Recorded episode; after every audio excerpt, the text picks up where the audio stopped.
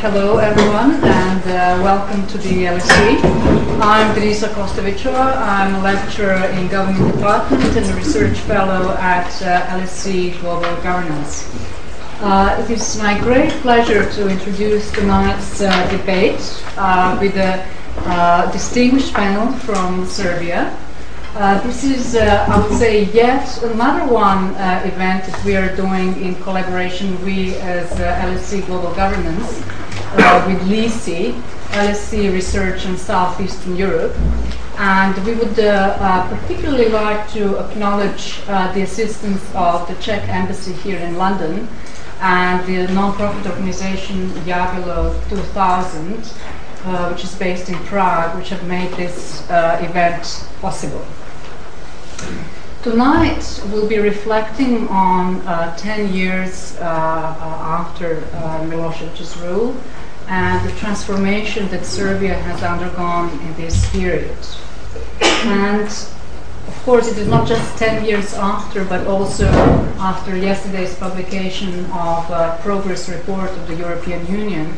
It is really worth uh, to take stock uh, of the changes that have taken place but also to address uh, uh, the challenges that lie ahead.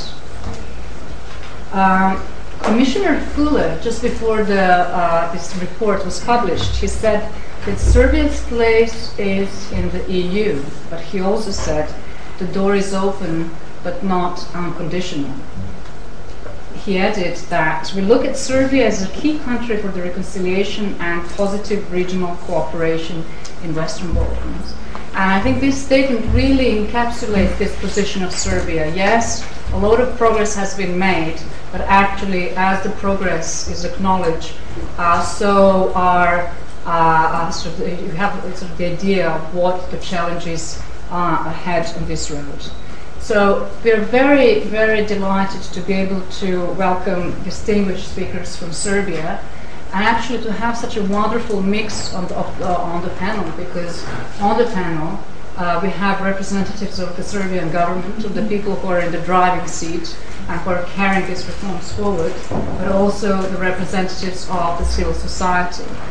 They're also critical in providing an input and shaping the direction uh, of the country and where it's going. Therefore, uh, it's my great pleasure to welcome Dr. Zoran Jeftic, who is State Secretary of Defense, which sort of in English translates, sort of the, so they're trying, James and I were trying to find the best English translation for the title so that, that and it would read uh, Deputy uh, Minister of Defense. Uh, Mr. Zoran uh, Vujic, who is uh, Assistant Minister of Foreign Affairs. Ms. Sonja Stojanovic. Uh, Sonja is the director of Belgrade Center for Security Policy, and Mr. Bojan Brkic, who is deputy editor in chief of the news programs of Radio Television Serbia, which is a public broadcaster in Serbia. Uh, so, uh, given uh, uh, such a distinguished panel, we decided that what we will do tonight, we'll uh, run this as a dialogue. And what I'll do is just start uh, by asking uh, each speaker a question. So they will sort of throw the ideas at us, and after we've done kind of a tour of the table, uh, we'll actually open the questions uh, uh, to the audience. So maybe uh, Zoran, if you don't mind, I start with you, and I'll ask you to. I would be really interested to hear from you. How do you see the security threats that Serbia is changing, uh, is facing nowadays, and how is this perception and understanding of what a security threat is, how has that changed over these 10 years, and also how ready is Serbia to address those threats? Yeah, yeah. Thank you. Really, it's very good evening for, for all. Uh, you, heard that I am a deputy minister, one of the deputy ministers, because the Ministry of Defense, we have five of responsible for different areas. Uh, and thank you for questions. It's really very good question. But before that, I want to say a few words what really happened in the last decade when Milosevic regime collapsed and when the new government established uh, at that time uh, a new democratic government. Uh, really, they, they, at that time, 2000, they faced with a, with a, huge problem in the economy and the politics and uh, the security. And uh, in the other countries in Eastern Europe, uh, at that time they took decision to stabilize security environment and first of all to put under the democratic and civil control uh, hard security capacity in Serbia at the time. In the first place, military, Ministry of Interior, security agencies, and anything which could be threat to the, to the government. Um, because of that, they adopt very, very, very, very, very within one year a law concerned to the security agencies. We start with the reorganization reform process uh, Uh, looking to define the strategic documents which uh, which uh, uh, you heard that should to should to uh, define new security environment. what is the threats to Serbia? What, what what is something which we have to take in consideration in developing security and defense system.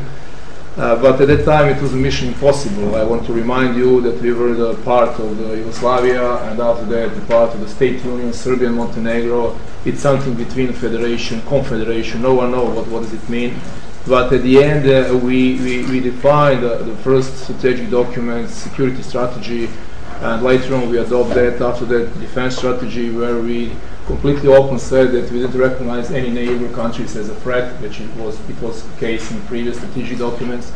We define new new threats and risks uh, from the economy, uh, let's say uh, risk, uh, sociology risk, uh, organized crime, corruption, disaster, man-made or let's say natural disaster, and concern to that develop the entire system within, within the security area. Of course, uh, uh, uh, the, the, main and the core of that is is military and and defense defense system.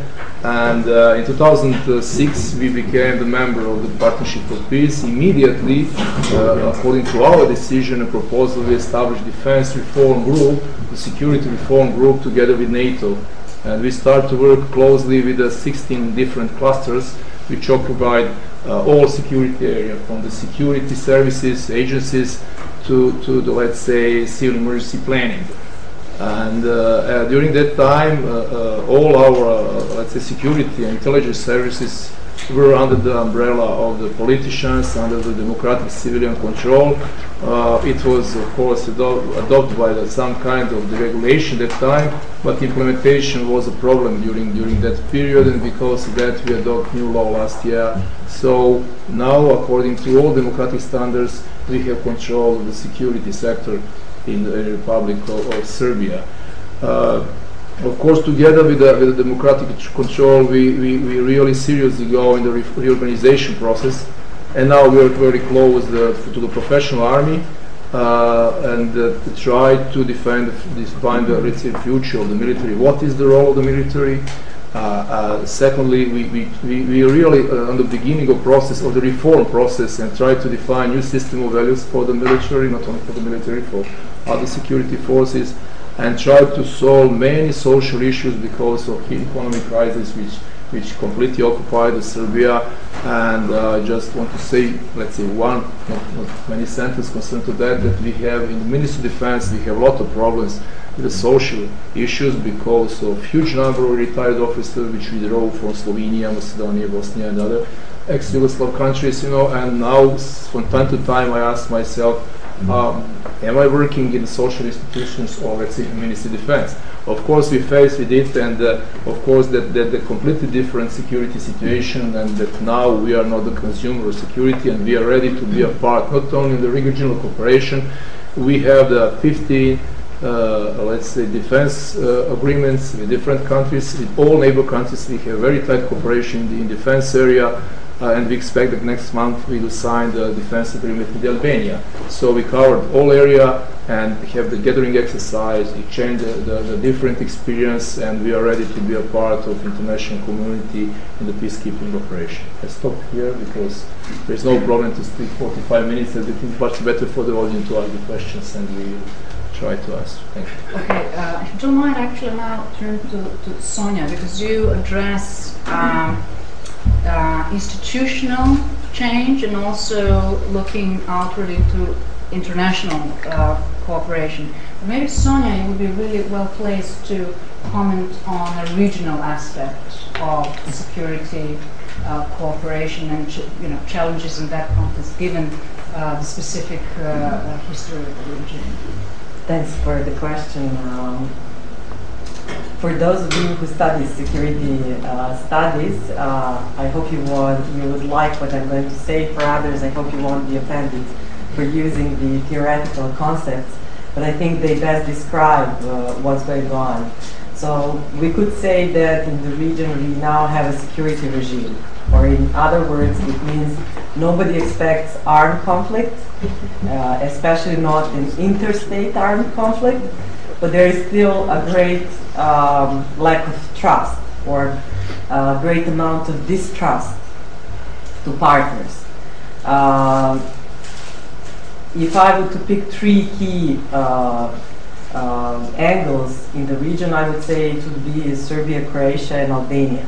I think the, the, the, two hot issues of the region, Bosnia and Kosovo, are just the, in, in a way, a playground for these three actors. Uh, and uh, that's why I think uh, if the region is to move forward, and I hear my government plans to complete uh, institutional arrangements with the third part of Triangle, uh, Serbia needs to enhance the cooperation with Albania. And I, Mr. Vujic can tell more, but I know that our president uh, plans the first uh, visit to Albania after decades, or first ever. And then the uh, institutional arrangements are going to um, consolidate. What we witness now is that more or less bilateral cooperation is sorted, uh, except for, for the issue of uh, Kosovo in Serbia, and we are in a new generation of institutional arrangements where more and more multilateral arrangements come into play.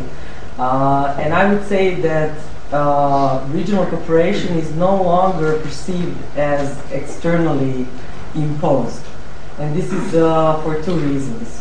Uh, first reason is that there is domestic demand, especially for security cooperation, especially in relation to justice and home affairs.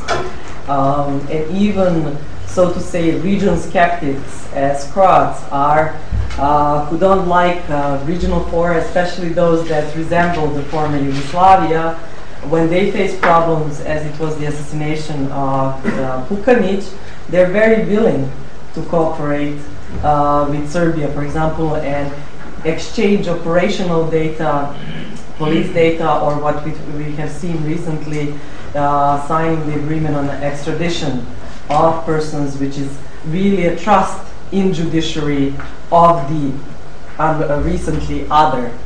Uh, we have seen Serbia signing a similar agreement with Montenegro recently. So we have more and more of this, so to say, uh, arrangements that resemble the EU kind of game. Uh, besides the extradition agreement, we have police cooperation convention, which is copy-paste Schengen. Uh, it's in early stage, and Croatia has not yet joined it, but hopefully after their elections they'll be able to join it. Uh, but it really assumes ways of cooperation which were unimaginable before, like hot pursuits across the border. So imagine, I don't know, Bosnian police coming into Serbia in pursuit of criminal exchange of data, access to data, and so on. Uh, of course, it's not easy. Um, there is uh, more of cooperation between those that our member of the audience here would call Yugospheres that share the language than those that uh, that do not share the language and a common history. But that's why I think uh, getting involving Albania more in cooperation uh, with the Yugosphere is necessary to stabilize uh, the region. But after this optimistic um, portrait, I want to say that all the interstate conflict is not uh, feasible. Uh, I would say that there could be a spillover, internal spillovers of conflicts, meaning uh, not necessarily armed conflict, but troubles and tensions reflecting to domestic politics of each of the countries. Um, we have seen uh, such situation recently in Bel- Belgrade with um, Pride Parade, where those who were attacking police, who was protecting, uh, as Milosevic would say, a handful of us uh, in a Pride Parade, were not only protesting against the gay community, but were protest, protesting against the the vision of Serbia as a European tolerant, uh, but also they were losers of transition. Young people, losers of transitions. They see themselves as uh, losers, and then that uh, trigger to that, associate to that all kinds of issues. So anti-gay, uh, you know, betrayal by our president, by uh, the UN Council resolution, uh, and so on and so on. These kind of spillovers uh, could happen. I don't think that they are unmanageable, but they are uh, they are still uh, what to say a hot pressure on elites. And I think the best results are achieved when the local leaders um, take proactive stands, as we have witnessed by President Tadic and President Josipovic recently did visit to Vukovar. Then, if these issues are kind of um, um, mediated and imposed from outside. Okay, uh, thank you, Sonja. I'm sure you've raised uh, quite a few points here that will be followed up by questions, but maybe I'll uh, turn to, to Zoran uh, now. And actually, I'll pick up on one point that you've mentioned, and that is an interesting dynamic that you know in that saying that these reform processes are no longer externally imposed. So maybe I would ask Zoran to comment on Serbia's uh, foreign policy priorities. From the perspective, obviously, of you know to maybe contextualize the, the, the processes of uh, uh, European integration, but also like to ask you to, to, to reflect more broadly at where Serbia sees it in this new sort of global constellation of power. Here at LSE, we have lots of discussions about the power shift and power moving to the east. Of course, uh, there is a China emerging as a player, there is the issue of, of, of Russia. So basically, just to put those priorities, foreign priorities, uh, illuminate those foreign priorities for us. Thank you. Thank you. you can change the name of the state, the ideology that you have, but you cannot change one thing, that's your geographic position. So we are surrounded by countries who are already or will be soon members of NATO or EU. Or EU.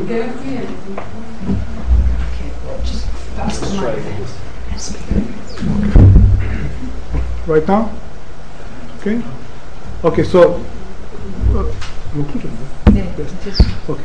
Uh, so you cannot change one thing. You cannot change your geographic position. So that's something that really marks your constellation of power inside the country or outside. Uh, Serbia's main goal uh, is to become a member of EU as soon as possible. So, and we are not doing it because somebody asked for it or somebody pushed for it. We are doing it for, for ourselves, for the future generations. Uh, the intention of, in our opinion, intention of our government or, or any government uh, or duty is to provide the prosperity for the nation. And you cannot do it if you're not contributing with all aspects, with influence in your daily life. But the most important is security. I can talk about security because I'm in charge within the Ministry of Foreign Affairs of security policies. So uh, uh, that's why Serbia uh, took some very, very important step forward regarding cooperation with NATO in all levels, military technical cooperation, uh, excellent um, joint work, I can say, among uh, Serbia's armed forces and KFOR, but also we started a very interesting process with uh, uh, uh EU regarding security issues. Uh, we finished and probably will sign maybe two, maybe all three documents that I will mention the uh, agreement uh, for exchange of uh, classified data with the EU, also the framework agreement for Serbia's participation within the ESDP missions, and also technical arrangement for implementation of the first agreement I mentioned. Uh, that will allow us to become uh, definitely not uh, object but subject of international security. When you are, as I mentioned, the government have as a main goal to provide prosperity, then we have to first of all, to take care about the security internal in our country, that we've done a lot during the last 10 years. First of all, uh, having in mind uh, uh, the internal fight against organized crime on all levels. Then we are also providing and helping our neighbors to fight against uh, that evil. Second is that Serbia's government is very dedicated to uh, pro, uh, reinforce and uh, make it more stable and safe the whole region of uh, the Balkans, southeastern Europe or Western Balkans, whatever name you want to like, you would like to use. So with the cooperation, as uh, Mr. Jeftic mentioned, with the neighboring countries signing certain documents of co- cooperation within Ministry of Defense, Ministry of Interior, Ministry of Justice, etc., etc., and also signing a, list of documents with EU. The third one, the third level is to, to be able, as a state, to help our allies and friends to spare security and democracy uh, all over the world. So that's the next step, that, and we are working very hard for it, preparing the system for next step. Uh, our intention is not to prove to our friends and allies in Europe or, or the globe, but to, to prove, first of all, to our citizens that Serbia is first of all, predictable country, democratic country, and its reliable partner. That the neighbors and all the countries from all, all of Europe could learn of us. At the same time, we are building not only relations with EU uh, or EU countries, but also with the Russian Federation, uh, United States of America, or uh, China, and looking forward for new new relations all over the globe after 20 years, um, first 10 years that, um, during the, the, the 90s, when uh, not only Serbia but the whole region pay a terrible price of mistakes, not only by the local, made by local politicians but also committed by the international community, the, uh, all nations are working for the same goal, being members of EU. A majority of the countries in the region are working for being members of NATO. I will not. Uh, Will wait for, for questions. Stop there. Yeah. Okay, well, thank you very much.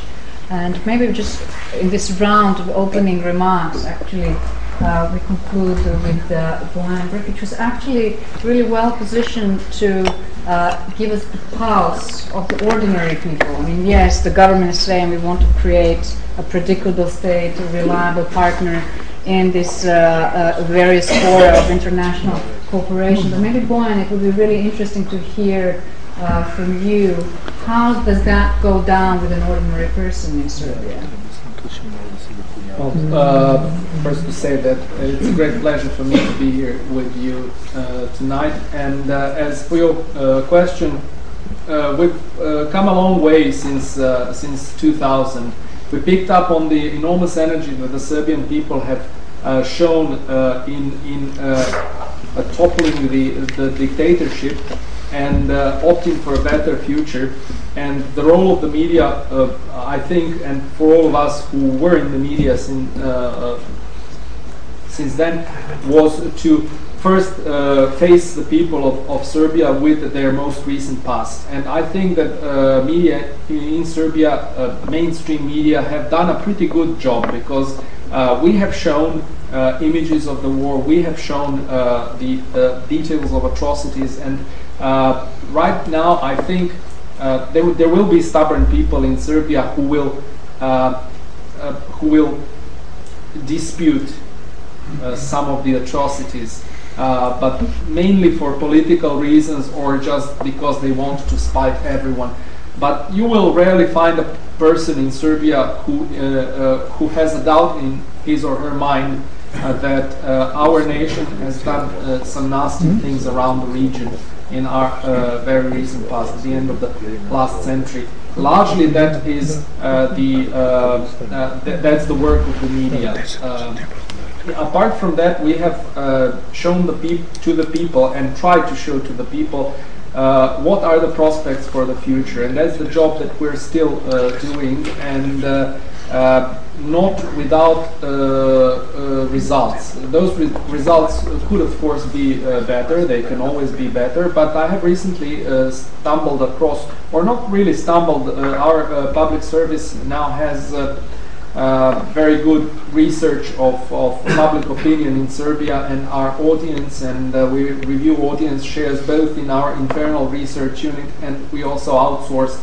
We have some uh, pollsters that are working for us, and an opinion poll shows that uh, if you ask people in Serbia uh, whether they uh, whether Serbia should join the EU, at least 67% of them, or in some polls even more, uh, say that uh, yes, we should. But what was even more interesting for me in, in those polls uh, was when those who said we shouldn't were asked why shouldn't we. they gave a reply similar to Groucho Marx saying, well, you know, I won't be a member of a club that will have me as a member. Uh, uh, namely, they answered, uh, we shouldn't join because we're not ready yet and uh, that for me was very important, very uh, a, a, very good sign that the people in Serbia have realized that they think much more maturely than we uh, than we hoped. That they have absorbed the information about the integration process that we have been trying to convey to them over series and series of specialized programs about uh, the accession processes. Uh, that they have realized that the membership in the EU is not a goal per se uh, that the biggest treasure for them is not, uh, in a way, inside the EU, but on the way towards the EU membership, where we get to reform the country and do all the reforms. Uh, uh the programs that, the, uh, that have the highest audience share in Serbia are programs that concern all kinds of reform, especially reform in the in the areas of of uh, econ economy, uh, judiciary, and security in the sense of fighting organized crime. So these things show you uh, what are the main concerns of the Serbian people: to have a secure society, economic prosperity, and uh, to have sort of legal uh, stability where you know you know what belongs to whom. Uh, everyone's protected by by laws against other people and against the state and so on and so on and uh, that is also an encouraging uh, uh, uh, data for us because and we tend to make more and more programs uh, about those topics.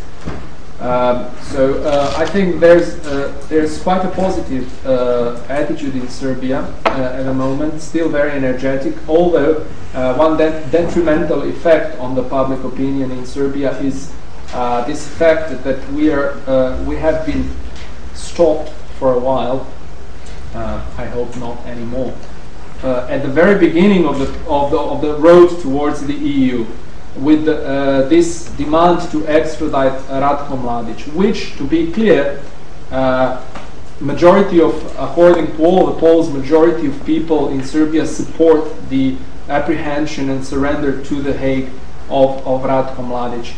Uh, because I see, uh, I see that some of you are shaking their he- heads. Um, um, I, uh, Serbian people uh, differentiate two things. Uh, most of them say we should actually find that guy and send him to The Hague. Uh, regardless to what we feel about it. Some of us may disagree with the international community about his role in the recent past, but uh, whether we feel one way or the other, that is an obstacle, that is the situation where we're all held hostage and we have to free ourselves from that.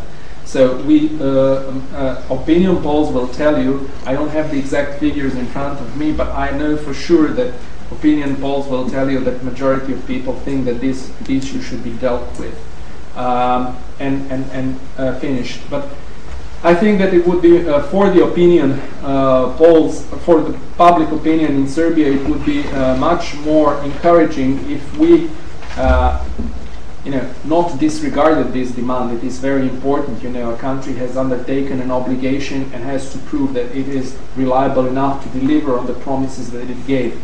It is crucial. But uh, if we also included other issues that are more tangible for the people and their daily lives. We will not be able to do that unless we start the negotiation process, until Serbia becomes the candidate country, opens the negotiations, and we start going chapter by chapter and then saying, uh, uh, apart, in addition to apprehending Ratko Mladic, you also have to tell us who owns what land where can we build, uh, what, uh, what is you know, the status of the property confiscated after the Second World War, uh, uh and all the other things that uh, people actually can feel in their daily, improving in their daily lives.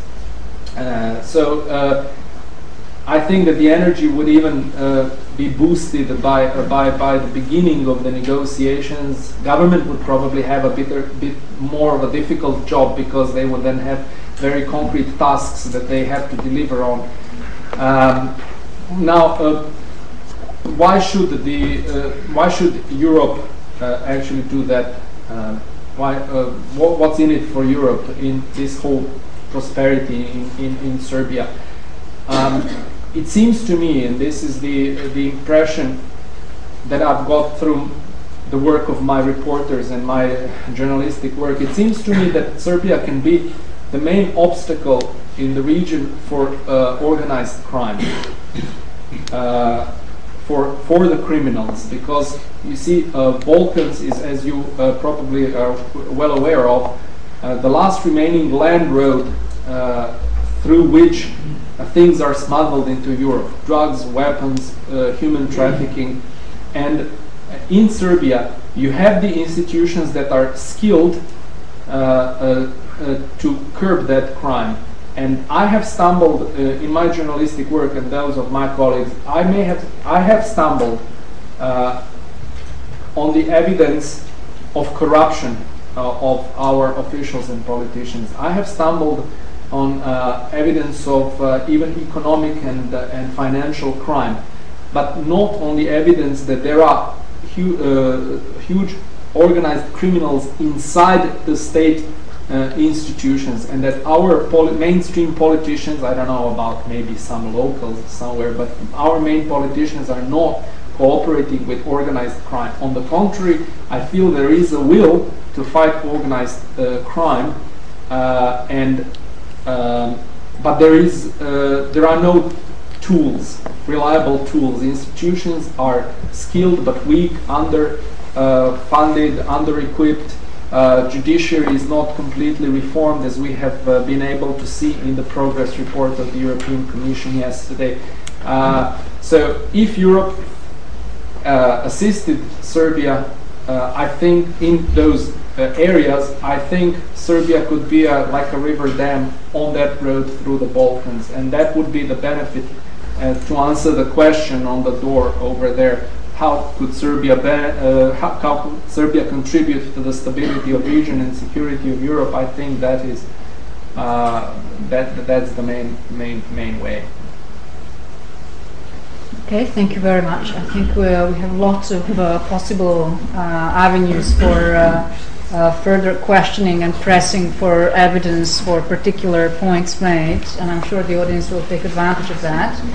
So uh, we'll now uh, open up the panel for questions, uh, and I would like to kindly ask you to introduce yourself and tell you, tell us where you are from, your affiliation before you ask uh, the question. And also, if you have a particular uh, panelist in mind, please tell us so. Okay, we have the first question there. Sorry. Me. Yeah.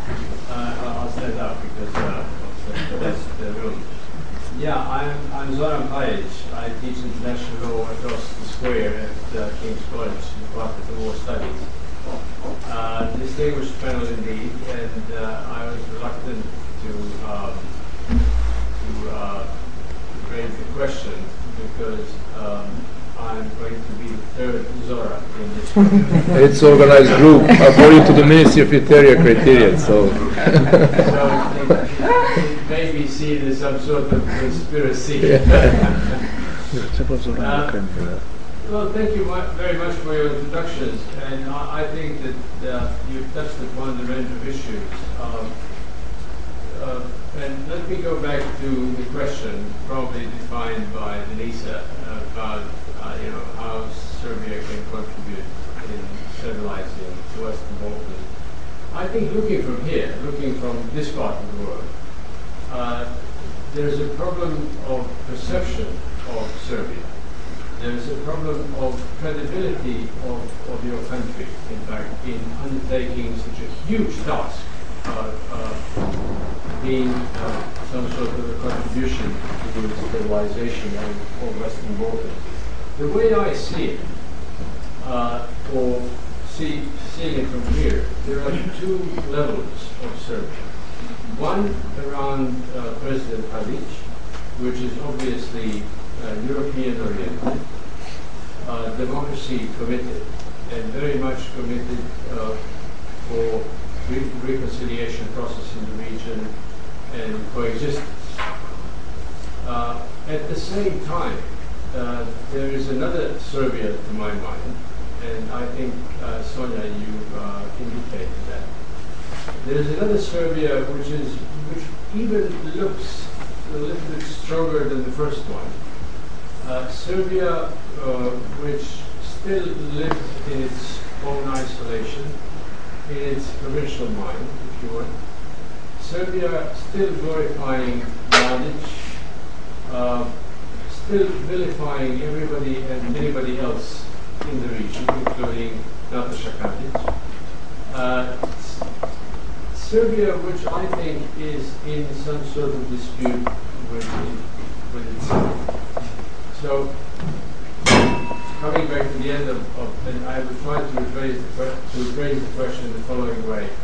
How do you think, um, or what are the ways to build up the image of Serbia in order to uh, present itself as a serious and powerful actor in the region of the West Balkans? Thank you very much. Well, I, I give you just short, no, not answers, but with the comments. Of course, I agree that the perception and credibility of Serbia, if- let's say different perception, is a different credibility.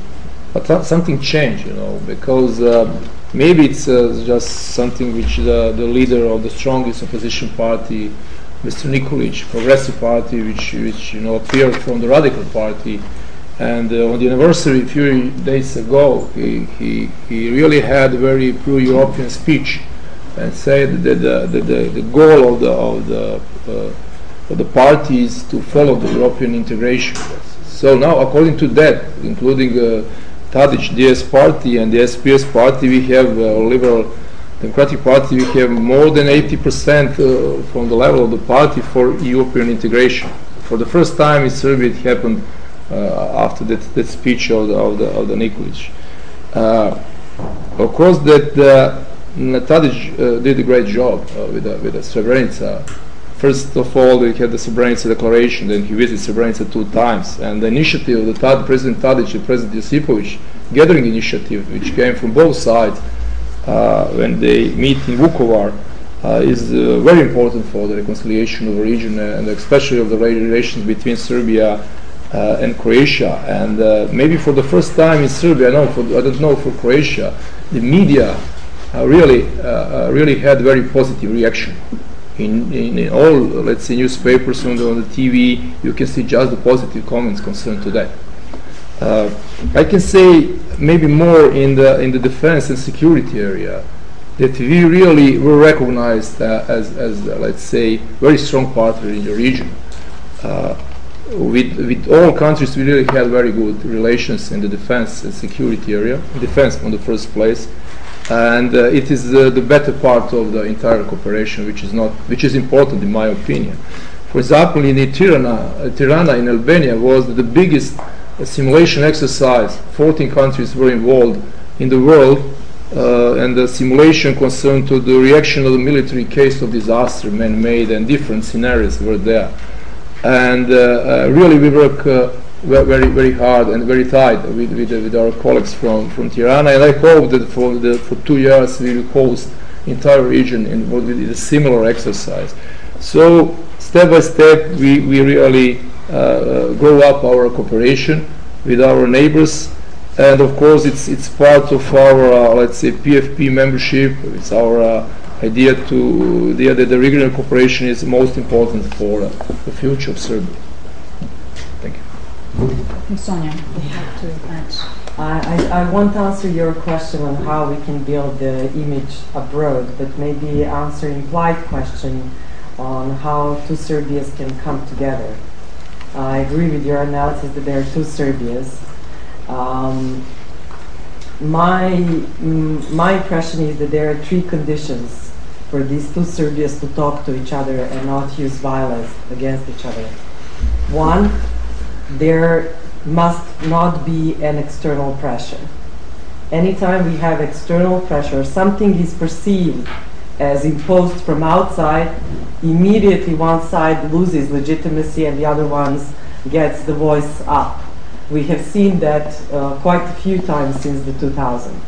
That does not mean that the hot issues like um, our relations and cooperation with the Kosovo authorities, for example, should not be dealt with, but they should not be used as a condition or an obstacle, um, as Boyan said, uh, for moving forward in uh, enlargement process, accession to EU or other uh, processes internally. Because if it is perceived as a hot issue, an issue put forward by external actors, then it uh, maximizes the strength of one side. If it is initiative of our president or our government and not the only issue, you you have uh, uh, both sides having equal uh, footing. Uh, that leads to second condition, and that is that uh, domestic agenda comes first, meaning provision of public goods, economy, security, everything citizens care about the most. It's not an easy task for uh, our government to deliver uh, within the current circumstances.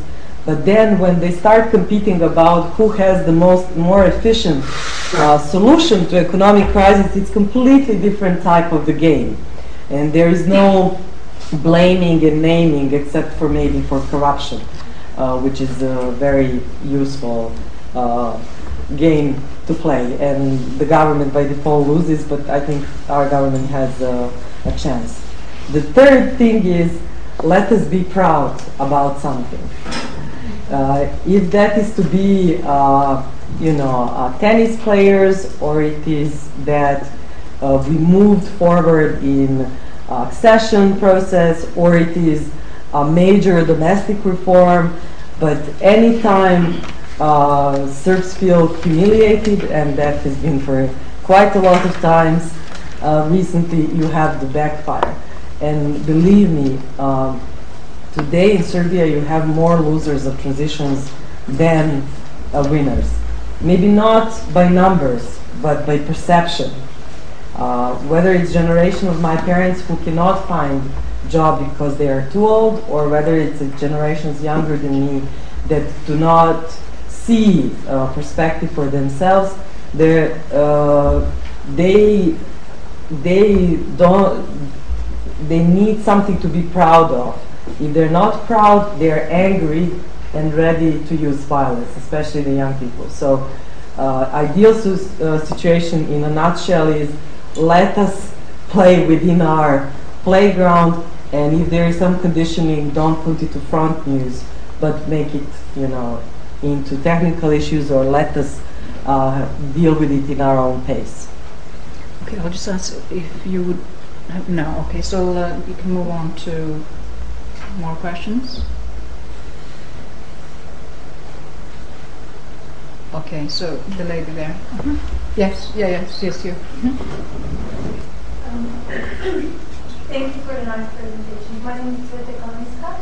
I'm a student in politics at Oxford um, I'd like to raise a question which I think of was not directly addressed, but was lingering there in, in almost every presentation, and that is the issue of Kosovo. And um, I agree with everything that has been said by candidates, and for everyone who sort of follows what goes on in the region, it's obvious that Serbia has advanced a lot in the last decade and has contributed a lot to how the region has changed and how sort of the dynamics work within the region. But I would like to ask the panelists, and um, sort of a different version of this question, which is to do with Kosovo. How can Serbia contribute to not further destabilizing the Balkans with its policy towards Kosovo? Because let's face it, um, I agree that Serbia should move forward with EU integration, and so should be all, uh, without waiting for a solution for Kosovo. But a lot of issues in the region remain open. Macedonia, for instance, Macedonia and Albania have the Kosovo.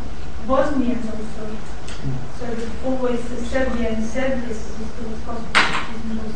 So a lot of issues sort of remain unresolved mm. below the surface, and a lot of it depends on Serbia's actual policy and the stand it will take towards Kosovo. So perhaps if any of the panelists would like to clarify everything you made, what would the least destabilizing way of going around Kosovo it's very simple. Uh, first of all, we think the only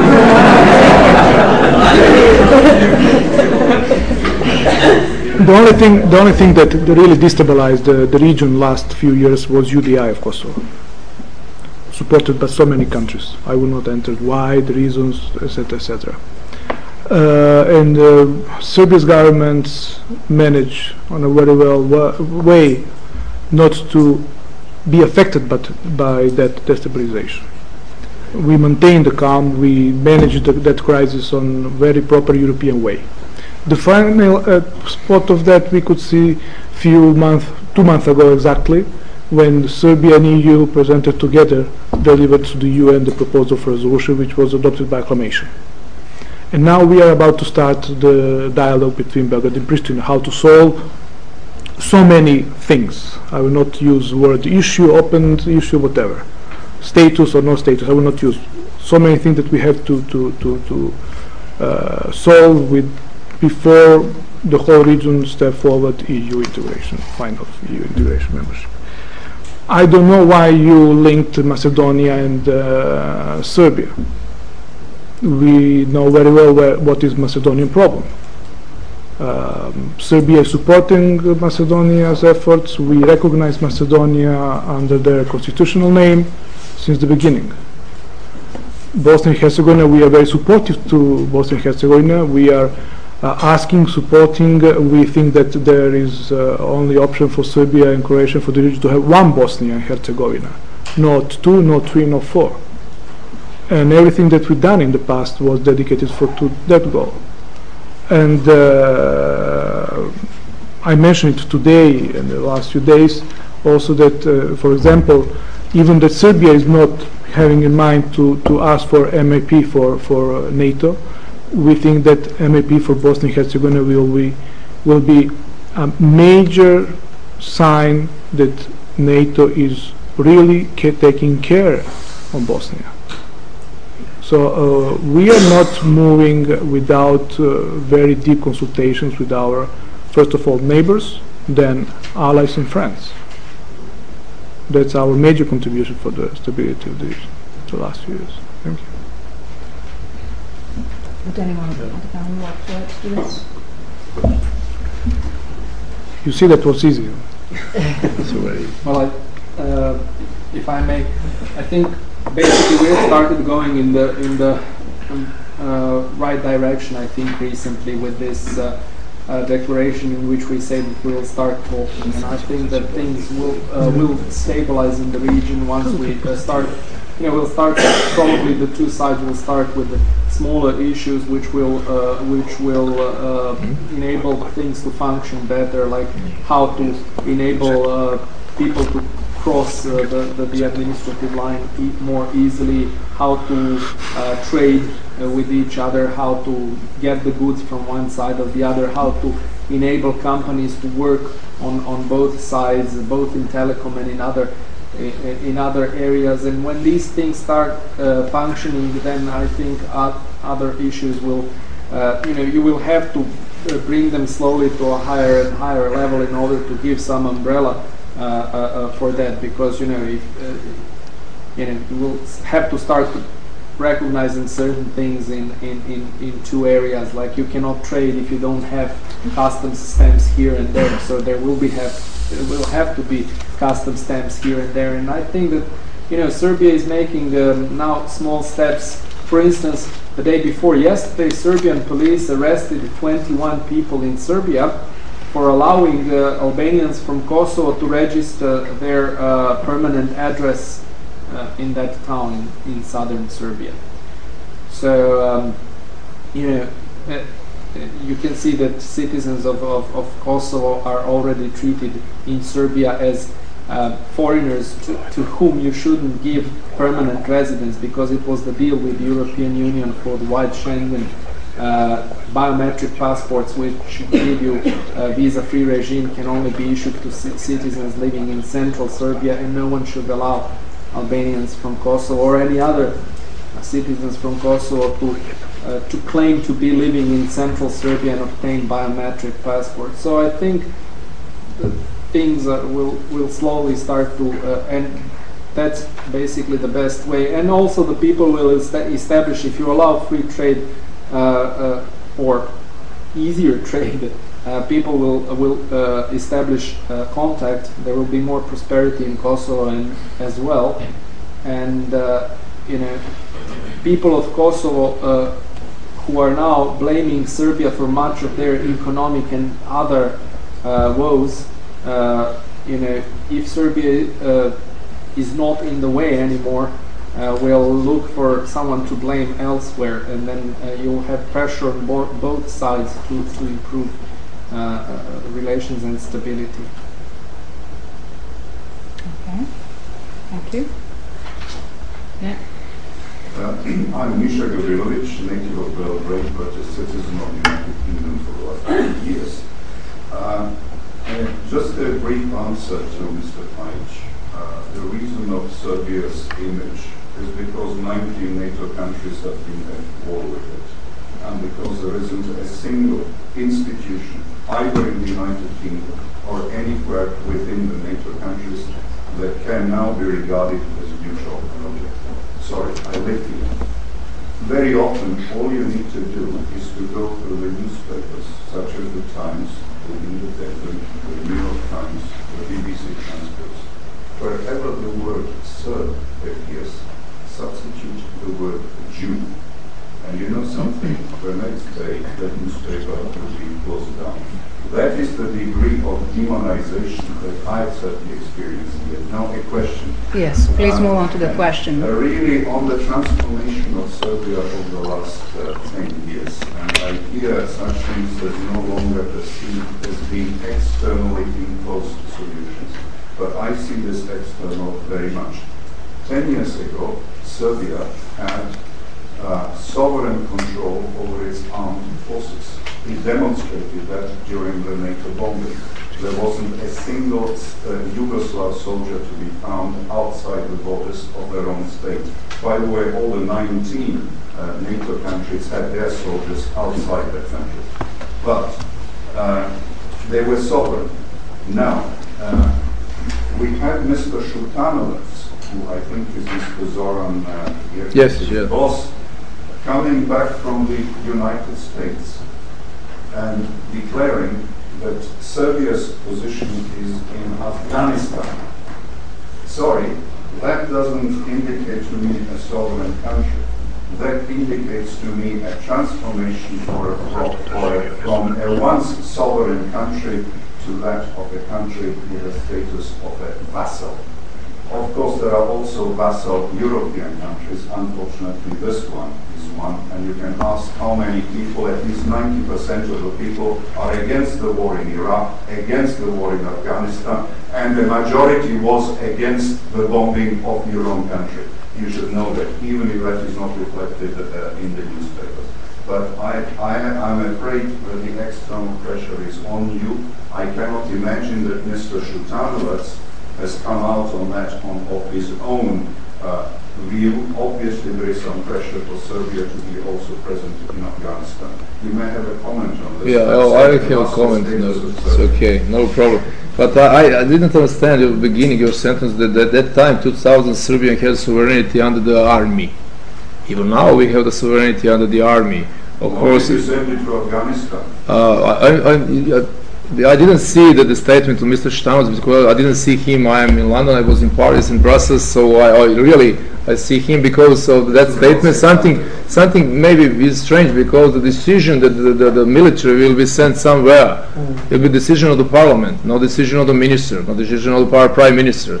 We can send abroad just the gendarmerie or the let's say police force or civil let's say protection force it can be decision of the government, but according to regulation, the parliament will take decision concerning to any peacekeeping mission. For example, we had a medical team in Congo or the medical team in Chad. It is a decision of the parliament. So I, I don't know uh, really, it, and I didn't read uh, what you mentioned that, that Mr. Shitano had said said that you know. Uh, concerned to that period, and uh, it was happened, you know, in uh, '99. It was a, it was a campaign. It was a bombing. It was aggra- aggression. It depends on the perception at that time. And I was very proud of my army because I was part of that. And I don't, don't don't have any problem to say that, you know. But it is the past. I'm looking to the future. I'm looking to my kids. I'm looking to all my neighbors, my relatives, and I'm looking to provide a better life for the citizens of Serbia and it will be at the end decision of the government, at the end decision of the parliament for all those things which we discussed today. And uh, uh, of course, that uh, that that uh, the now is a different situation than before because it is a different regulation. If uh, uh, we don't have a time to analyze what was the role and where is the position of the security or let's say military intelligence services within the army, where is the position now? I think that the better position is now for them then you compare a period, let's say 10 or 25 years ago, because I'm in the Ministry of Defense 26 years. So I'm appointed by the politics, but I am a guy from inside. So I can compare the, the, the, the period of 20, 25 years, what was before and now. Uh, and concerned to that, I think that now is a better position for, for uh, let's say, the better position for the army to develop more professional and even more efficient army. And uh, many states let's say, which were in the country and work with our army, said that it's really it can be self-sustainable army, and believe to me that we will do that to have a very strong army, and to be a part according to the constitution, according to defense. It's a free role, defend the country, contribution to the peacekeeping operation, international peace, and uh, support the civilian authorities in case of disaster on different disasters. So we have free roles according to law, and we have to obey them. Thank you.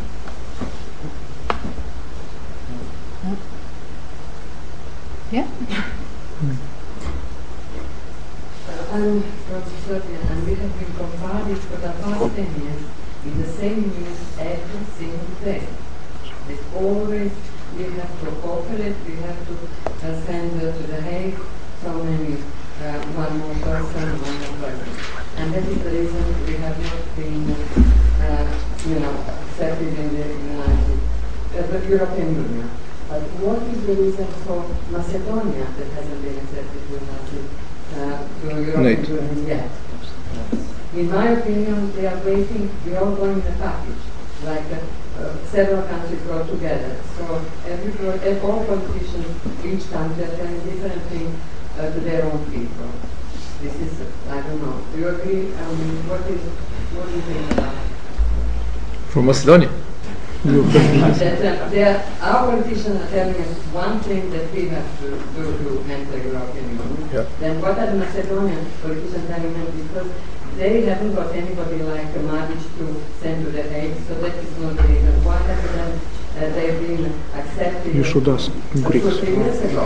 Why they still waiting? Yeah. You said they I, I will, I will, I will okay. Okay, so I think. I think if I could rephrase uh, your question, actually it touches on to a very important point in the debate. Is actually EU committed to enlarging further into the Balkans after the Romanian and Bulgarian enlargement, and whether that the the fact that that reward is shaken uh, given the referenda that we had in France and the Netherlands uh, given the uh, uh, economic crisis. So the question is, does that maybe maybe you could maybe comment uh, uh, on the question whether transformative power of Europe works, given that the prospect, you know, the kind of you know, the fruit is so far to pick. What, what do you think? The fruit? Well, the membership.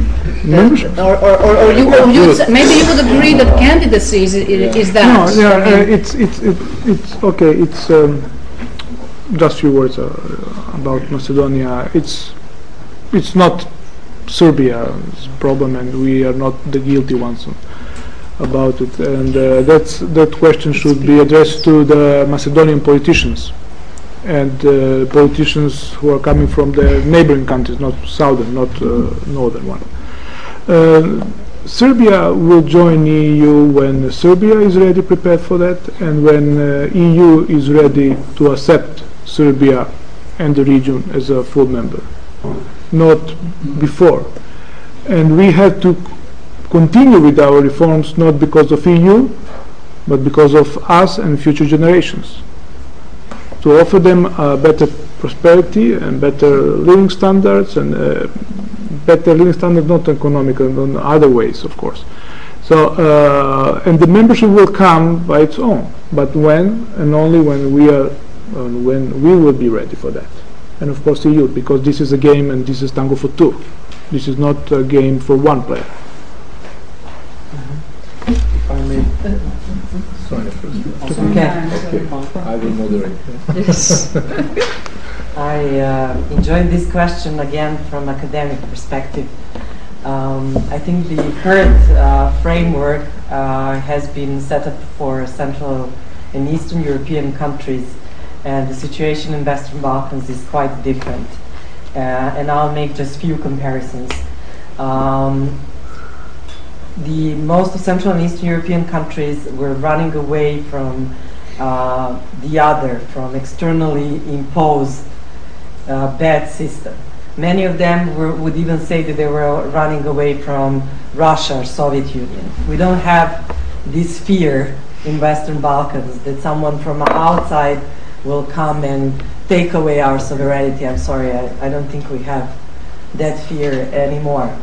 What we are running away from is a similar situation to uh, post-Second World War Europe, and this is from ourselves in a recent past. And this is not uh, an easy uh, race to go away and change uh, from how you were only 10 years ago.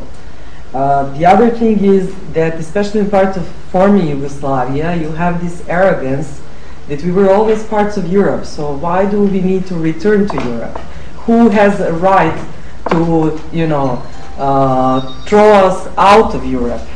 Um, if I were to rephrase, you know, the way my grandma would, you know, discuss the discourse on what is European and what's uh, Serbian and so on. But practically speaking, uh, all public opinion polls uh, show that the attractiveness of Europe as um, an image of a peaceful and economically prosperous community is still very attractive, as Boyan has quoted to our citizens.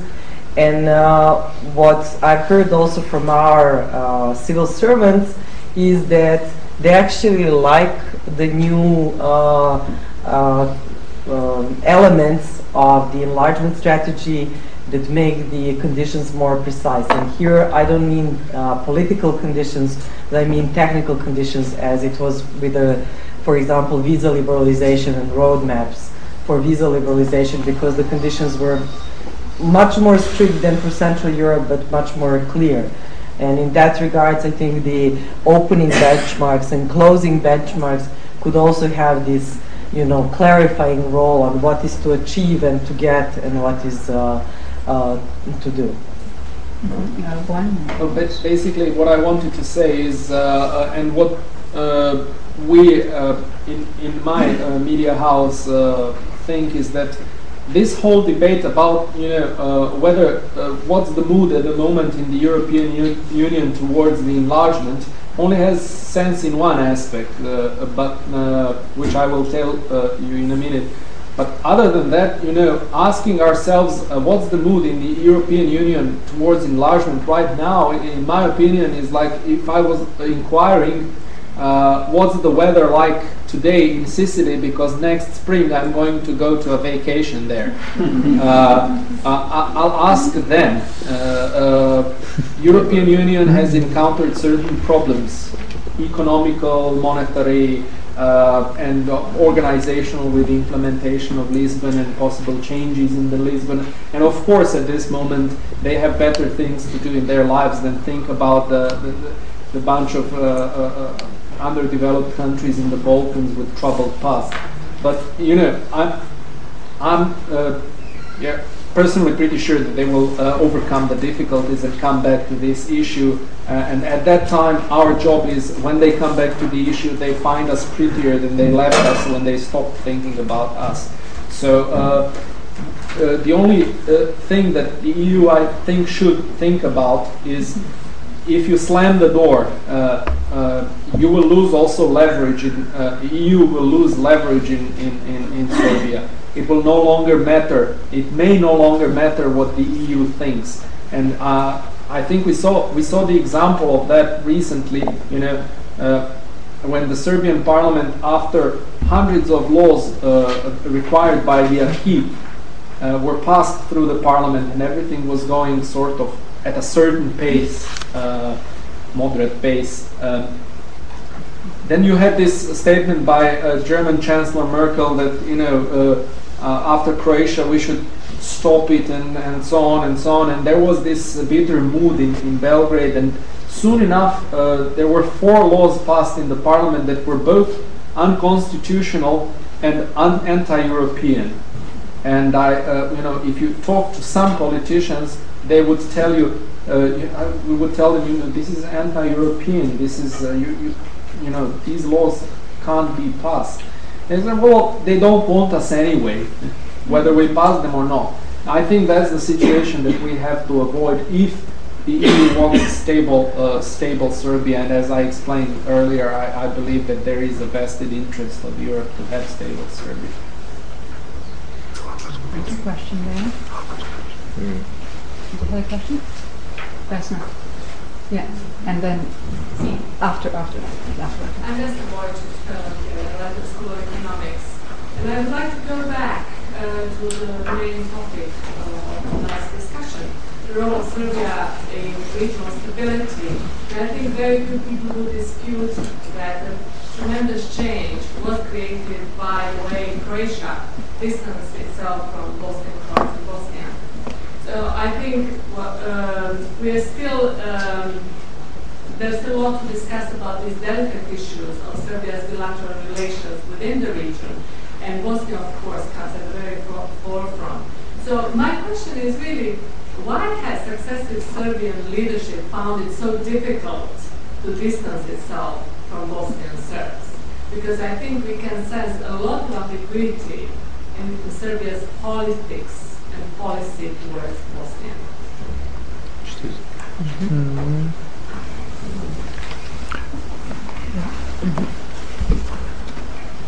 Задержи питання. А что вы заснули?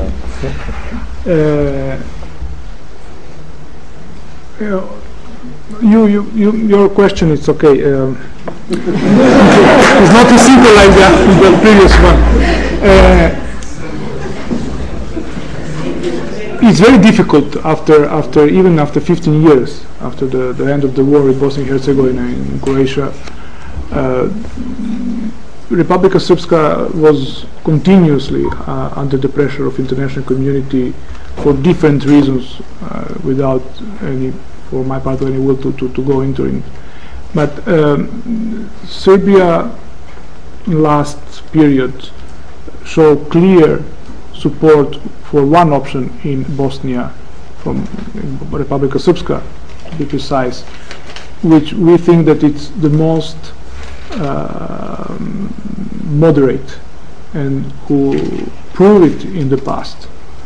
Um, and we are very confident that uh, with the new, the were elected, the, Bos- the federation uh, uh, elected uh, a new representative on the presidency of Bosnia and Herzegovina coming from uh, SDA, Mr. Izetbegovic, uh, and we are very confident that mm, after that we heard the, the, the, the recent uh, declarations made by, by Mr. Izetbegovic regarding the relations in the region, that uh, Mr. Izetbegovic, together with Mr. Dodik, and together with the third uh, member, with, with the representative of the third uh, nation, will uh, finally reach the goals that they established, that the international community, uh, established a few years ago, and that they could make a step forward for the better of uh, Bosnia and Herzegovina. So uh, I, know very well that the international community wasn't always so happy with the Serbia's uh, policy regarding the Republika Srpska in Bosnia and Herzegovina. But at the end of the day, when we summarize the, the, the final results, I think that we all can be very satisfied uh, and on this level uh, with the results of the election in Bosnia and Herzegovina. So uh, maybe it's a little bit complicated to, to, to, to explain the policy of Serbia, but uh, we support, as, as I mentioned before, I will repeat it, one Bosnia and Herzegovina as one state, but with Republika Srpska inside. But how they will manage their internal problems is up to them. We will not interfere. But Belgrade and Zagreb shown a clear joint effort to support the moderate politicians, leaders of Serbs and Croat in in in uh, in Bosnia and Herzegovina, trying also to see a positive answer from the third one. More or less, it's like that. Thank you. Okay, we have a question. Well, you'll, you'll be next. There is a question lady- that the lady. lady there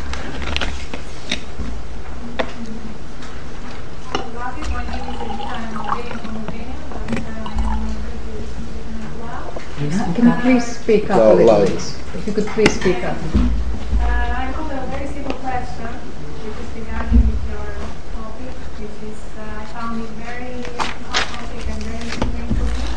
It's a simple question, and um, um, you talk about, uh, you know, you're not uh, joined uh, still, uh, you're not joined um, uh, European Union yet, and as far as I know, one of the obstacles you are not joined uh, European Union is that uh, you are not recognizing Kosovo. And my question is regarding Kosovo. Are you, uh, will you recognize Kosovo as a state? This is my question. So Yeah, okay. What is to do? Okay. Okay. I- I- Uh, we have No, volunteers, thank eager you. No, no, no, it's not just one. It, it's, it's my turn to say something because, no, because I'm, I'm sitting here. So for sure that, that uh, it's completely clear that accord- according to the Constitution Act, according to the regulation which you have in Serbia, that Serbia will, never will never recognize Kosovo as independent state. We repeated that many times, but uh, uh, uh, five EU countries didn't recognize and will not recognize Kosovo as independent states because of their internal reasons. But it is not a reason not to sit together the same table and try to solve, uh, uh, try to, to find a solution for everyday life questions for the citizens. We have a problem with the energy. We have a problem with uh, telecommunication. We have a problem with the missed persons. We have we have the problem with the organized crime. We have the problem with the corruption. Criminals work on both sides. Without in Pristina and Belgrade too, they cooperate very well. You know, I'm I'm I'm from Zemun. Zemun is one very special part of Belgrade where the organized crime is a very a very high level. So I know my of some of my let's say neighbors cooperate very well with the guys uh, uh, from Pristina and they deal with drugs and everything. We should exchange data. We should work together. So the, the, the talks which Belgrade really want to see and sit at the same table and start with very simple questions, everyday questions. And step by step we will reach the serious questions. But we are very aware and Belgrade is ready to start with that. And, and of course it's much, much better to put the questions on the, on the paper, sit together and uh, let's say find the, the, the, the questions which can be solved. Not, not allow to the others, to European Union, the others to, to press us and say you will do that and you will do that. It's, it will be counterproductive, as, as Sonja mentioned just, just before. We have a question, right? Uh-huh. Thank you. Good evening. Uh, my name is Mirko Dutovic. I'm a constant research scholar at uh, Royal United Services Institute at the moment. And uh, two questions. The first one is uh, relates directly to what you have just said. And there's a, that's the threat of the non-state actors to the re- countries in the region. And um, and also Mrs. Uh, Mrs. Stanovic and Mr. Bekic also spoke on the same uh, subject. So we agree that non-state actors are actually a threat to the system, to all the systems in the region. And I would like to ask, first of all, to what level did these uh, non-state actors actually infiltrate the state structures? Because there's a very great uh, potential, I agree, for them actually being able to reverse the process and cause failed states, or at least semi-failed states, thus creating further this soft belly of Europe through which uh, international crime, as uh, Europol has already stated, uh, the entire Western Balkans region as the criminal hub of the region, one of the greatest uh, trafficking for heroin or cocaine, etc. And second, although you just said that, um, although you just said that it's up to us to build these institutions, it's also in Europe's interest. So, has there been any cooperation with Europe or NATO or OSCE, some concrete programs that would strengthen? Because I'm not sure if the institutions of the region are powerful enough to combat these, these non-state actors on their own. Um, and also a separate question for Mr. Vujic. Um, um, for two years, Bosnia and Serbia didn't have um, uh, ambassadors, didn't have uh, proper diplomatic relations. And it took a visit by a Turkish official to actually reconciliate the President Tadic uh, with uh, the Bosnian president, one the presidents of Bosnia. So uh, it's kind of a symbol of Turkey returning the Balkans, unrelated to this, but yet I would like to know if you could comment on what the role the Serbia and the region have for the Turkey. Non-state actors. You, you, we take, you start start and, and then we follow, of course. Yeah. My job is actually to research and oversee uh, Ministry of Interior's work. So don't mix me for the spokesperson of uh, Ministry of Interior. But since your question was related to crime and non-state actors, uh, I guess I have more data here to uh, answer, and Mr. Vujic can answer question on Turkey. Um, I think we have different types of non-state actors. One are criminals, and the others are uh, common to the Western Europe too. And these are uh, radical groups, or uh, not just radical groups, but uh, youth that is radicalized also. Uh, and these groups have to be dealt with in different ways. Organized crime, I think the states are coping with it. Uh, and there is a cooperation with EU. Uh, I can't say for other states, but our state has signed the strategic agreement with Europol. It's negotiating operational agreement with Europol. It's networked within the EU framework. Um, and more or less, this is a demand that is uh, highly positioned by citizens, and it's one of the topical issues uh, in our relations with EU. So I would say that there is a close cooperation there. There has been also a very intensified uh, regional cooperation, as I mentioned earlier.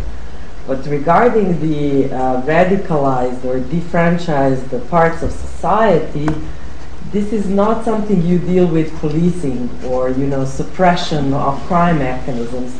It's more to do with um, you know social dialogue, but also uh, education, welfare, and so on.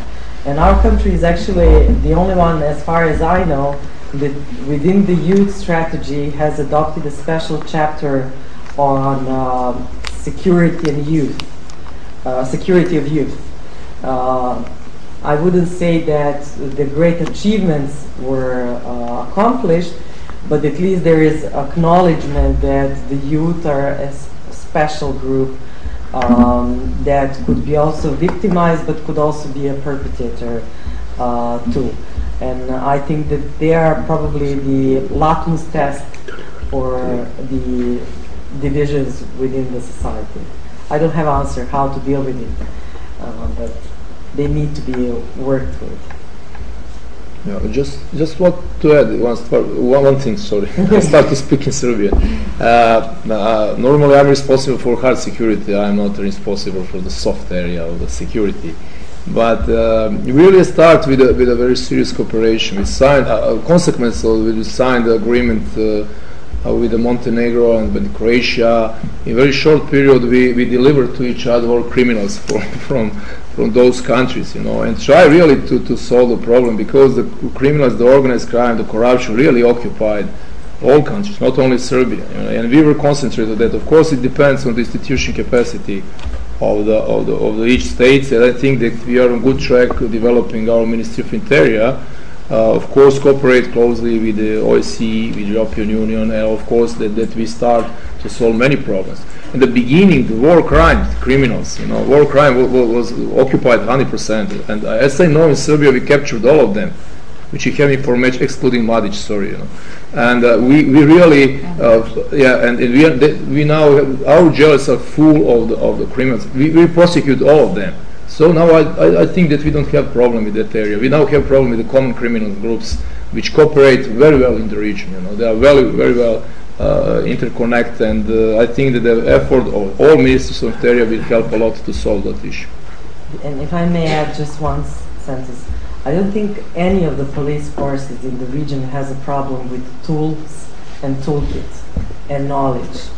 They have been trained to do investigations and so on. What they have problems with is accountability and management of resources. And this is where you can get actually infiltrated non-state actors or, you know, not paying enough attention to the right issues. You, they need specialized training in some areas that are new to them, like cybercrime or so on, financial crime. But the ha- hardcore usual crime is not something they're incompetent for. They're very good. But accountability uh, is something that could enhance actually their work and not decrease efficiency. So, yeah. For some reasons, uh, Bosnia and Herzegovina decided in 2007 to withdraw a little bit earlier the end of his mandate. Uh, uh previous previous uh, Bosnia and Herzegovina ambassadors from Serbia who was coming from the uh, Croat part they propose in two different occasions two uh, names as for ambassadors, and the end uh, Serbia decide to accept one of those. I don't see any link. Uh, uh, it was accidentally that it was decided just after the meeting, one of those trilateral meetings that uh, Bosnia's, uh, Serbia's, and Turkish representatives held during the last period. So um, it was accidental. It, it wasn't influenced by Turk or something like that. Uh, otherwise, Turkey is a, a, Balkan state, democratic state, very prosperous, member of NATO, a term candidate for EU, uh, modern, and is very important economic partner.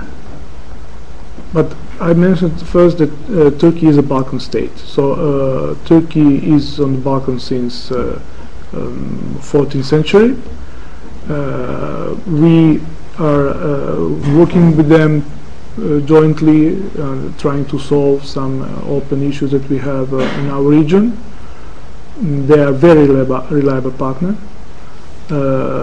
We think that is if Turkey is in a position to be one of the major economic partners of EU, why shouldn't be also ours economic partner on the high level?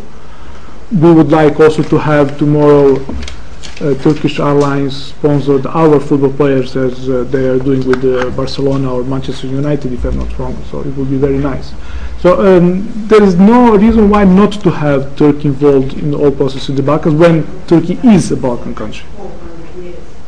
Pardon? So, so I don't see any problem. Yeah. So okay.